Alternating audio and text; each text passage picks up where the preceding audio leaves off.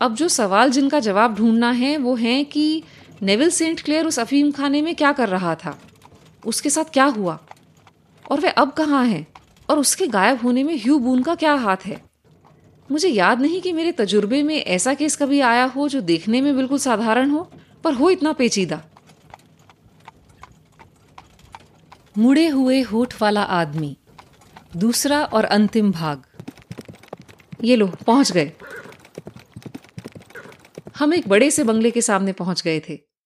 अस्तबल से एक लड़का घोड़ों को संभालने के लिए हमारी ओर भागा। हम दरवाजे तक पहुँचे तो एक छोटी सी सुनहरे बालों वाली महिला वहाँ खड़ी थी। उसका एक हाथ दरवाजे पर था और एक उत्सुकता में आगे बढ़ा हुआ था। शरीर आगे की ओर थोड़ा झुका हुआ था। चेहरे, आँखें और खुले हुए होठों पर उम्मीद और सवाल एक साथ। दो लोगों को आता देख उसके मुँह से उम्मीद की एक चीख निकली, जो मुझे देखकर जल्द ही आह में बदल गई। उसने मेरे मित्र को देखकर पूछा, कोई अच्छी खबर? नहीं, उसने कहा। कोई बुरी? नहीं, शुक्र है भगवान का। आइए, अंदर आइए, आप थक गए होंगे। ये मेरे दोस्त डॉक्टर वॉटसन हैं।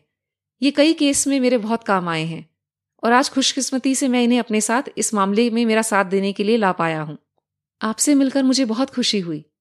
महिला ने आत्मीयता से हाथ मिलाते हुए कहा।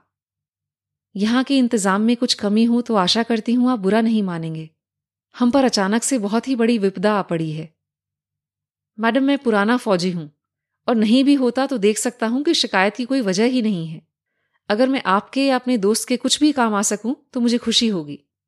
हम रोशनी से जगमगाते खाने के कमरे में पहुँचे। महिला ने कहा, मिस्टर शर्लक होम्स, मैं आपसे दो एक सीधे सीधे सवाल पूछना चाहती हूँ और आशा करती हूँ आप साफ़ साफ़ जवाब देंगे। बिल्कुल, मैम। आप मेरी भावनाओं की फ़िक्र मत कीजिए। मैं ना बेहोश होंगी ना आपे से बाहर। मैं सिर्फ़ आपकी सच्ची, बिल्कुल सच्ची राय जानना चाहती हूँ। किस बारे में? अपने दिल पर हाथ रख के बताइए। आपको क्या लगता है, नेवल ज़िंदा है? शर्लक होम्स इस प्रश्न से शर्मिंदा हो गया। सच कहिए, महिला ने दोहराया। सच कहूँ तो मैडम, नहीं। आपको लगता है वह मर चुका है? जी। उसका खून हुआ है। ये मैं नहीं कह सकता, पर शायद हाँ। और उसकी मौत किस दिन हुई होगी? सोमवार को। तो मिस्टर होम्स, आप मुझे समझाएँगे कि मुझे आज अपने पति की चिट्ठी कैसे मिली है? शर्लोक होम्स अपनी कुर्सी से कूद पड़ा, मानो बिजली का झटका लगा हो। क्या? वह चिल्लाया। जी हाँ, महिला एक कागज़ का टुकड़ा हाथ में लिए मुस्कुरा रही थी। मैं देख सकता हूँ? ज़रूर। उत्सुकता में उसने महिला के हाथ से पत्र छीन लिया और उसे मेज पर रखकर ध्यान से रोशनी के नीचे उसकी जाँच करने लगा। मैं भी अपनी कुर्सी छोड़कर उसके कंधे से झाँक रहा था। चिट्ठी का लिफाफा मोटे कागज़ का था और उस पर ग्रेव सैंड के डाक खाने की मोहर लगी थी। तारीख उसी दिन की थी। काफ़ी मोटी लिखाई है, होम्स बुदबुदाया। ये आपके पति की लिखाई तो नहीं लगती, मैम? नहीं, पर अंदर की चिट्ठी उन्हीं की लिखावट में है। जिसने भी ये चिट्ठी डाली है, उसे काफ़ी पूछताछ कर पता मिला होगा। ये आप कैसे कह सकते हैं? ये नाम देखिए, ये गहरे काले रंग की स्याही से लिखा है। बाकी पते का रंग हल्का लगभग स्लेटी है, यानी स्याही को कागज़ रखकर सुखाया गया है। अगर नाम और पता एक ही समय लिखे गए होते तो दोनों का रंग एक सा होता। इस आदमी ने पहले नाम लिखा, और फिर पता लिखने में थोड़ी देर की, यानी वह पता जानता नहीं था। ये एक छोटी सी बात है, पर छोटी बातें ही सबसे ज़रूरी होती हैं। अब चिट्ठी देखते हैं। अरे, इसमें कोई चीज़ भी थी क्या? हाँ मेरे पति की अंगूठी। क्या आप ये यकीन से कह सकती हैं कि ये आपके पति की लिखावट है?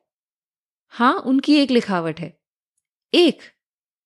जी, बहुत जल्दी में लिखी हुई लिखावट। उनकी सामान्य लिखावट ऐसी नहीं है, पर मैं इसे पहचानती हूँ। प्रिय, डरना मत, सब ठीक हो जाएगा। एक बहुत बड़ी गलती है जिसे ठीक करने में कुछ समय लग सकता है। सब्र रखना और इंतज़ार करना। नेविल। पेंसिल से किसी किताब के पन्ने पर लिखा गया है। ऑक्टेवो साइज़ की किताब। और कोई छाप या निशान नहीं है कागज़ पर। ग्रेवसैंड की डाक में आज डाली गई किसी आदमी द्वारा जिसका अंगूठा काफ़ी मैला था। अगर मैं गलत नहीं हूँ तो कोई तंबाकू चबाकने वाला आदमी। हम्म बादल कुछ कुछ छटने लगे हैं, मिसेस सेंट क्लेयर। पर खतरा टल गया है, ये मैं अभी नहीं कह सकता। पर यह तो पक्का है कि वो ज़िंदा हैं। हाँ अगर इस लिखाई में कोई जालसाजी ना हो तो। अंगूठी कोई सबूत नहीं है, वो तो ज़बरदस्ती भी ली जा सकती है। नहीं नहीं, ये उन्हीं की लिखाई है। हाँ पर ऐसा हो सकता है कि ये लिखी सोमवार को गई थी, पर डाक में आज ही डाली गई हो। ओ, मिस्टर होम्स, मेरी उम्मीद मत तोड़िए। मैं जानती हूँ वो ठीक हैं। हम दोनों के बीच ऐसा गहरा रिश्ता है कि अगर उनके साथ कुछ बुरा हुआ होता तो मुझे आभास हो जाता। जिस दिन मैंने उन्हें आखिरी बार देखा था, वो सोने वाले कमरे में थे और उनकी उंगली में चोट लग गई। मैं उस समय नीचे खाने के कमरे में थी, फिर भी किसी आशंका से तुरंत ऊपर भागी। आपको क्या लगता है कि उनकी छोटी सी चोट का मुझे एहसास होगा और उनकी मौत का मुझे आभास भी नहीं होगा? मैम, मुझे इतना तजुर्बा है कि अक्सर नारी मन का आभास किसी विश्लेषक के तर्क से कहीं अधिक सटीक होता है। और यह पत्र काफ़ी बड़ा सबूत है आपके विश्वास के पक्ष में। पर यदि आपके पति जीवित हैं और पत्र भी लिख सकते हैं तो वो कहाँ हैं? आपसे दूर क्यों हैं? मुझे नहीं पता। मैं सोच नहीं पा रही। और सोमवार को घर से निकलने से पहले उन्होंने आपसे कुछ नहीं कहा। नहीं। स्वांडम लेन में आप उन्हें देखकर हैरान हुई? जी हाँ, बहुत हैरान। और खिड़की खुली थी? हाँ। उन्होंने आपको आवाज़ दी? शायद। जहाँ तक मुझे समझ आया था, आपको अपने पति की सिर्फ़ एक अस्पष्ट सी चीख सुनाई दी थी। जी हाँ। वह मदद के लिए पुकार थी क्या? आपको क्या लगा? हाँ, उन्होंने अपने हाथ हिलाए। हो सकता है वो हैरानी की चीख हो, आपको अचानक देखकर? हाँ, हो सकता है। और आपको लगा उन्हें पीछे खींच लिया गया। वो एक क्षण में गायब हो गए थे। हो सकता है वो खुद उछल के पीछे हुए हों। आपने कमरे में किसी और को तो नहीं देखा? नहीं, पर वह भयानक आदमी ने कबूल किया है कि वो वहीं था। और सीढ़ियों के नीचे वो लश्कर भी तो था। था तो। जहाँ तक आपने देखा, आपके पति ने अपने सामान्य कपड़े पहने थे? हाँ, पर बिना कॉलर या टाई के। मैंने उनका गला साफ़ देखा। क्या उन्होंने कभी स्वैंडम लेन का नाम पहले लिया था? कभी नहीं। और क्या कभी उन्होंने अफीम लेने के कोई लक्षण दिखाए थे? कभी नहीं। धन्यवाद, मिसेस सेंट क्लेयर। ये कुछ खास बातें हैं जिन्हें मैं बिल्कुल साफ़ साफ़ समझना चाहता था। अब हम थोड़ा खाकर अपने कमरे में जाएँगे। कल का दिन बहुत व्यस्त हो सकता है। एक बड़े आरामदायक कमरे में हमारे लिए इंतज़ाम किया गया था। मैं थका हुआ था और तुरंत ही सोने चला गया। पर शर्लोक होम्स ऐसा व्यक्ति था जो कई दिनों कभी कभी पूरे हफ़्ते भी बिना आराम किए रह सकता था, अगर उसका दिमाग कोई गुत्थी सुलझाने में लगा हो। वह मामले को हर तरफ़ से उलटता पलटता, तथ्यों को हर तरफ़ से देखता इधर उधर करता, और लगा रहता जब तक कि या तो गुत्थी सुलझ ना जाए, या उसे यकीन न हो जाए कि उसके पास पूरी जानकारी नहीं है। उसने अपना कोट और वेस्ट कोट उतार दिया और एक नीला ड्रेसिंग गाउन पहन लिया। फिर उसने कमरे में से सारे तकिए इकट्ठे किए और एक दीवान सा बना लिया, जिस पर वह आलती पालती मारकर बैठ गया। उसके सामने एक आउंस तंबाकू का ढेर था और माचिसें रखी थी। नींद में जाने से पहले कमरे की हल्की रोशनी में मैंने उसे वहाँ बैठे देखा। होठों के बीच पाइप लिए, नज़रें छत पर टिकाए हुए। वह स्थिर बैठा था। पाइप से हल्का नीला धुआँ निकल रहा था और उसके तीखे नैन नक्श पर रोशनी पड़ रही थी। उसकी एक हल्की सी चीख से मेरी नींद खुली। सुबह की रोशनी कमरे में आ रही थी। पाइप अभी भी उसके होठों के बीच था। कमरे में गहरा धुआँ था और उसके सामने रखा तंबाकू का ढेर खत्म हो चुका था। जग गए, वॉटसन? हाँ। बग्गी में सैर को चले? हाँ, बिल्कुल। तो तैयार हो जाओ। अभी कोई नहीं उठा होगा, पर मैं जानता हूँ कि अस्तबल संभालने वाला लड़का कहाँ सोता है। उसकी आँखों में चमक थी, आवाज़ में चहक, और वह कल रात के गंभीर आदमी से बिल्कुल अलग लग रहा था। मैंने तैयार होते हुए घड़ी पर नज़र डाली। कोई कैसे उठा होता? अभी तो सुबह के सवा चार ही बजे थे। मैं तैयार हुआ ही था कि होम्स वापस आ गया, इस खबर के साथ कि लड़का घोड़ा तैयार कर रहा है। मैं अपना एक अनुमान जांचना चाहता हूँ, वॉटसन, उसने अपने बूट पहनते हुए कहा। मुझे लगता है, वॉटसन, कि तुम इस समय यूरोप के सबसे बड़े बेवकूफ़ की संगत में खड़े हो। मुझे यहाँ से चेरिंग क्रॉस तक लात मार के ले जाना चाहिए। पर मुझे लगता है कि इस ताले की चाबी अब मेरे पास है। और वो कहाँ है? मैंने मुस्कुराते हुए पूछा। गुसल खाने में, उसने कहा। नहीं नहीं, मैं मज़ाक नहीं कर रहा। उसने मेरे चेहरे का भाव देखकर कहा। मैं अभी गुसल खाने में गया था और अब वो इस थैले में है। चलो चलो यार, देखते हैं ये चाबी ताले में लगती है या नहीं। हम चुपचाप नीचे गए और बाहर के उजाले में आ गए। सड़क पर हमारी घोड़ा गाड़ी तैयार थी। हम उसमें तुरंत चढ़े और लंदन की ओर निकल पड़े। शहर जाती हुई सब्ज़ी की गाड़ियों की कुछ हरकत थी, पर सड़क के दोनों ओर के बंगले बिल्कुल चुप, निर्जीव थे, जैसे कोई स्वप्न लोक में हो। इस केस में कुछ खास बातें हैं। होम्स ने घोड़े को चाबुक के हल्के से वार से तेज आगे बढ़ाते हुए कहा, मैं मानता हूँ अब तक मैं बिल्कुल अंधा था, पर चलो जब जागो तब सवेरा। हमने सरी पार कर लिया, वाटरलू ब्रिज से होते हुए नदी पार की, और वेलिंगटन स्ट्रीट से दाएँ होकर बो स्ट्रीट पहुँच गए। शर्लक होम्स को पुलिस अच्छे से जानती थी और दो कांस्टेबल्स ने पुलिस स्टेशन के दरवाजे पर उसे सलाम ठोका। ड्यूटी पर कौन है? होम्स ने पूछा। Inspector Bradstreet sir ah Bradstreet कैसे हो तुम? एक ऊँचे हद का बलिष्ठ आदमी हमसे मिलने आगे आ गया था। मैं बिल्कुल ठीक हूँ, मिस्टर होम्स मैं तुमसे अकेले में कुछ बात करना चाहता हूँ। बिल्कुल? आइए, यहाँ मेरे कमरे में आइए। हम एक छोटे से ऑफ़िस जैसे कमरे में थे जहाँ मेज पर एक बड़ा सा खाता खुला था और दीवार पर टेलीफोन लगा था। मैं आपके लिए क्या कर सकता हूँ, मिस्टर होम्स? मैं ह्यू बून के बारे में कुछ बात करना चाहता हूँ, जिसे नेवल सेंट क्लेयर के गायब होने के केस में गिरफ़्तार किया गया है। हाँ उसे यहाँ लाया गया था और पूछताछ के लिए रिमांड में रख लिया गया है।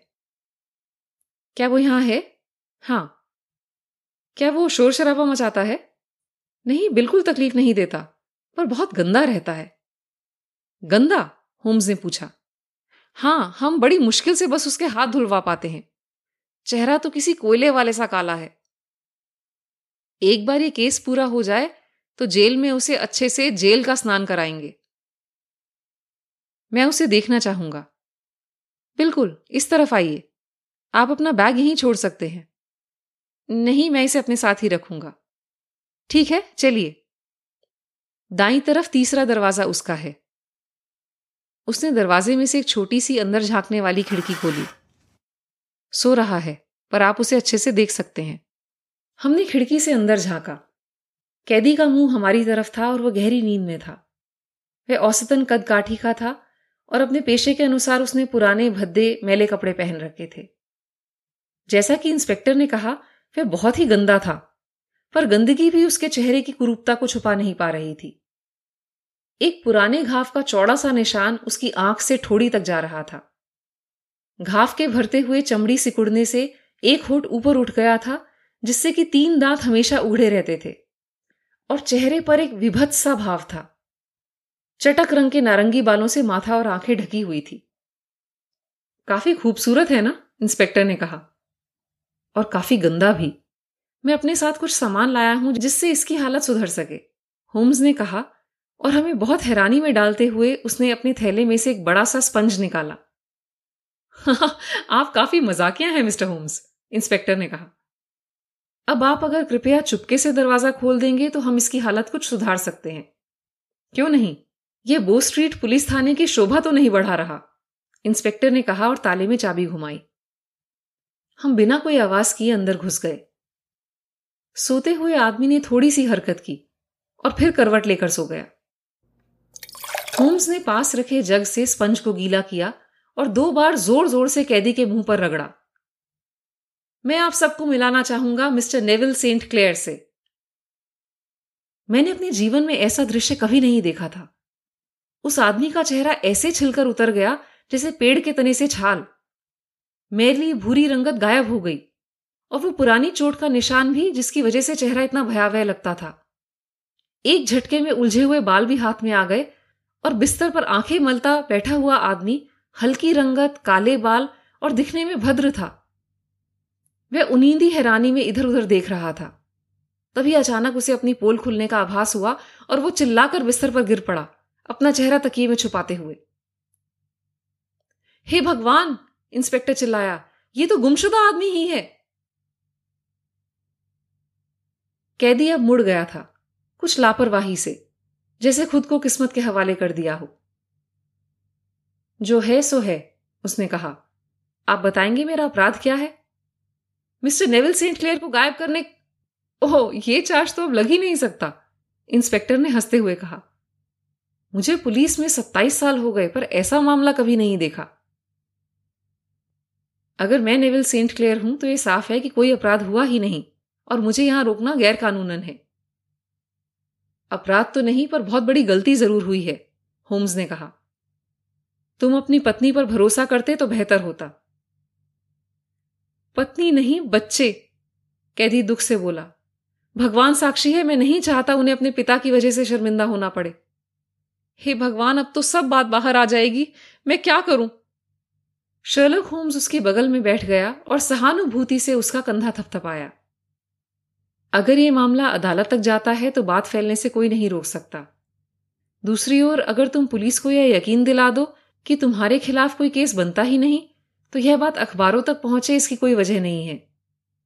तुम जो भी बताओगे उसकी रिपोर्ट इंस्पेक्टर ब्रैडस्ट्रीट ऊपर भेज देंगे और केस अदालत तक जाएगा ही नहीं। भगवान आपका भला करे, कैदी ने विह्वल होकर कहा। मैं कैद झेल लेता, मौत तक की सजा भी झेल लेता, पर अपने परिवार अपने बच्चों पर इस राज का कलंक नहीं। आप पहले लोग हो जिन्हें मैं अपनी कहानी सुना रहा हूँ।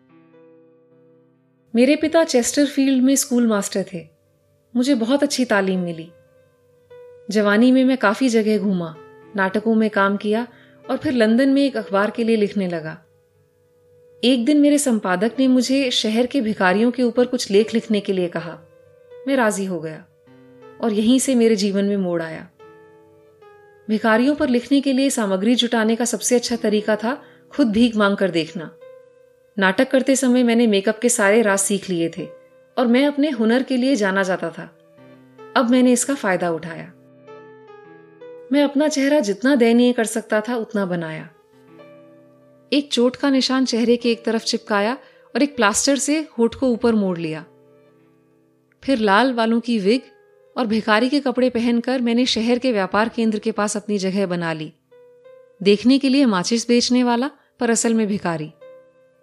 मैंने सात घंटे काम किया, और शाम को जब घर लौटा तो हैरान हो गया कि मैंने छब्बीस शिलिंग इकट्ठा कर लिए थे। मैं अपने लेख लिखता रहा, और इस बारे में ज़्यादा नहीं सोचा। एक बार मुझे अपने दोस्त से लिया गया पच्चीस पाउंड का उधार चुकाना था।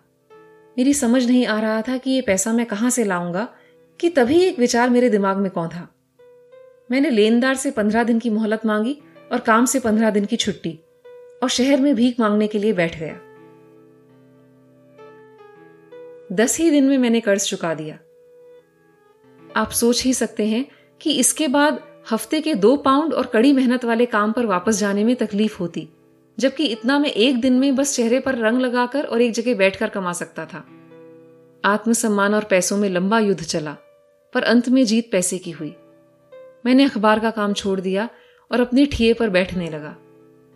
मेरे विकृत चेहरे की वजह से मैं दया का पात्र था और मेरी जेबें सिक्कों से भरने लगी। मेरा राज सिर्फ़ एक आदमी जानता था स्वैंडम लेन के एक अड्डे का मालिक। मैं रोज सुबह वहाँ से भिकारी के भेस में निकलता और शाम को वापस एक सफल दुनियादार आदमी के रूप में वापस आ जाता। लश्कर को उसके कमरे इस्तेमाल करने के लिए मैं अच्छे पैसे देता था। इसलिए मैं जानता था कि मेरा राज उसके पास सुरक्षित है। जल्द ही मैं काफ़ी पैसा बचाने लगा।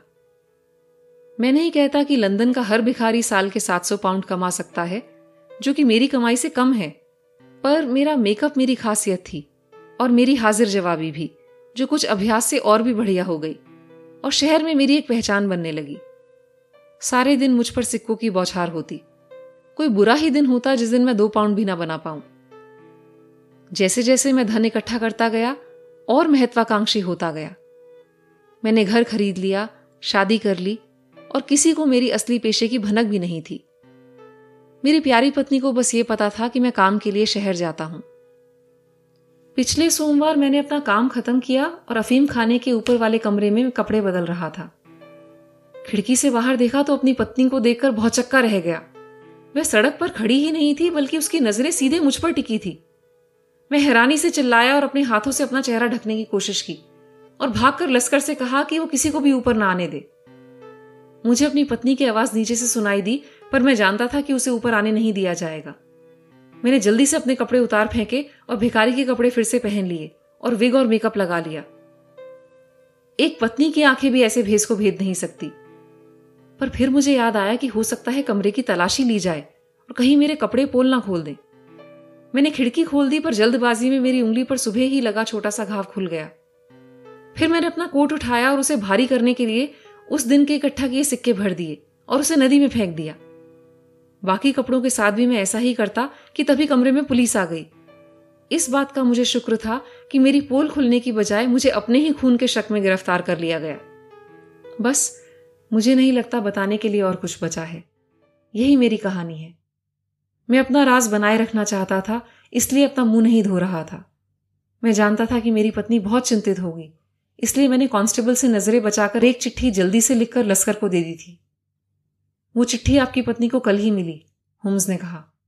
हे भगवान, इस बीच उस पर क्या बीती होगी? पुलिस लश्कर पर नज़र रखे है, इंस्पेक्टर ने कहा। हो सकता है इसलिए वह इसे समय से भेज ना पाया हो। मुमकिन है उसने अपने किसी नाविक ग्राहक को चिट्ठी दे दी हो जो इसे डाक में डालना भूल गया हो। क्या तुम्हें कभी भीख मांगने के लिए पकड़ा नहीं गया? होम्स ने पूछा। बहुत बार, पर मेरे लिए जुर्माना देना क्या बड़ी बात थी? पर अब यह सब बंद करना होगा, इंस्पेक्टर ने कहा। अगर ये मामला यहीं दबाना है तो ह्यू बून को भी जाना होगा।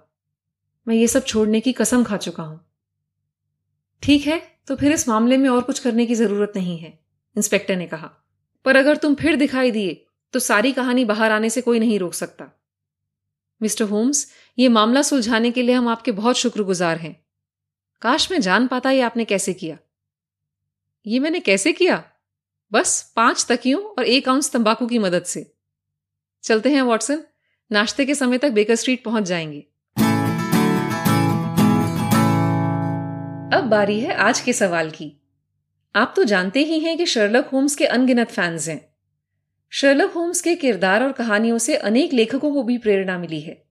भारत में भी ऐसे कुछ लेखक हैं, जिन्होंने एक शताब्दी बीत जाने के बाद भी शर्लक होम्स के किरदार पर कुछ उपन्यास भारत की पृष्ठभूमि में लिखे हैं। यानी ऐसे उपन्यास जिसमें शर्लक होम्स भारत में है। है ना, मज़ेदार बात? तो आपको बस ऐसे किसी भी उपन्यास और उसके लेखक का नाम बताना है। आप जवाब मुझे ईमेल कर सकते हैं, पर और भी अच्छा हो कि आप ट्विटर पर पन्नू के झरोखे को फॉलो करें और अपने जवाब और कमेंट्स वहाँ भेजें। तो कैसी लगी आपको आज की कहानी? मुझे ईमेल करके ज़रूर बताएँ। ईमेल एड्रेस है सुनो P K J eight gmail dot com यह आपको शो डिस्क्रिप्शन में भी मिल जाएगा। कहानियाँ सुनते रहने के लिए इस पॉडकास्ट को सब्सक्राइब ज़रूर करें। अगले एपिसोड तक आपसे इजाज़त लेती हूँ। तब तक इस खूबसूरत दुनिया के नजारे पन्नों से देखते सुनते रहिए। जाने कौन सा पन्ना दिल का ही कोई झरोखा खोल दे।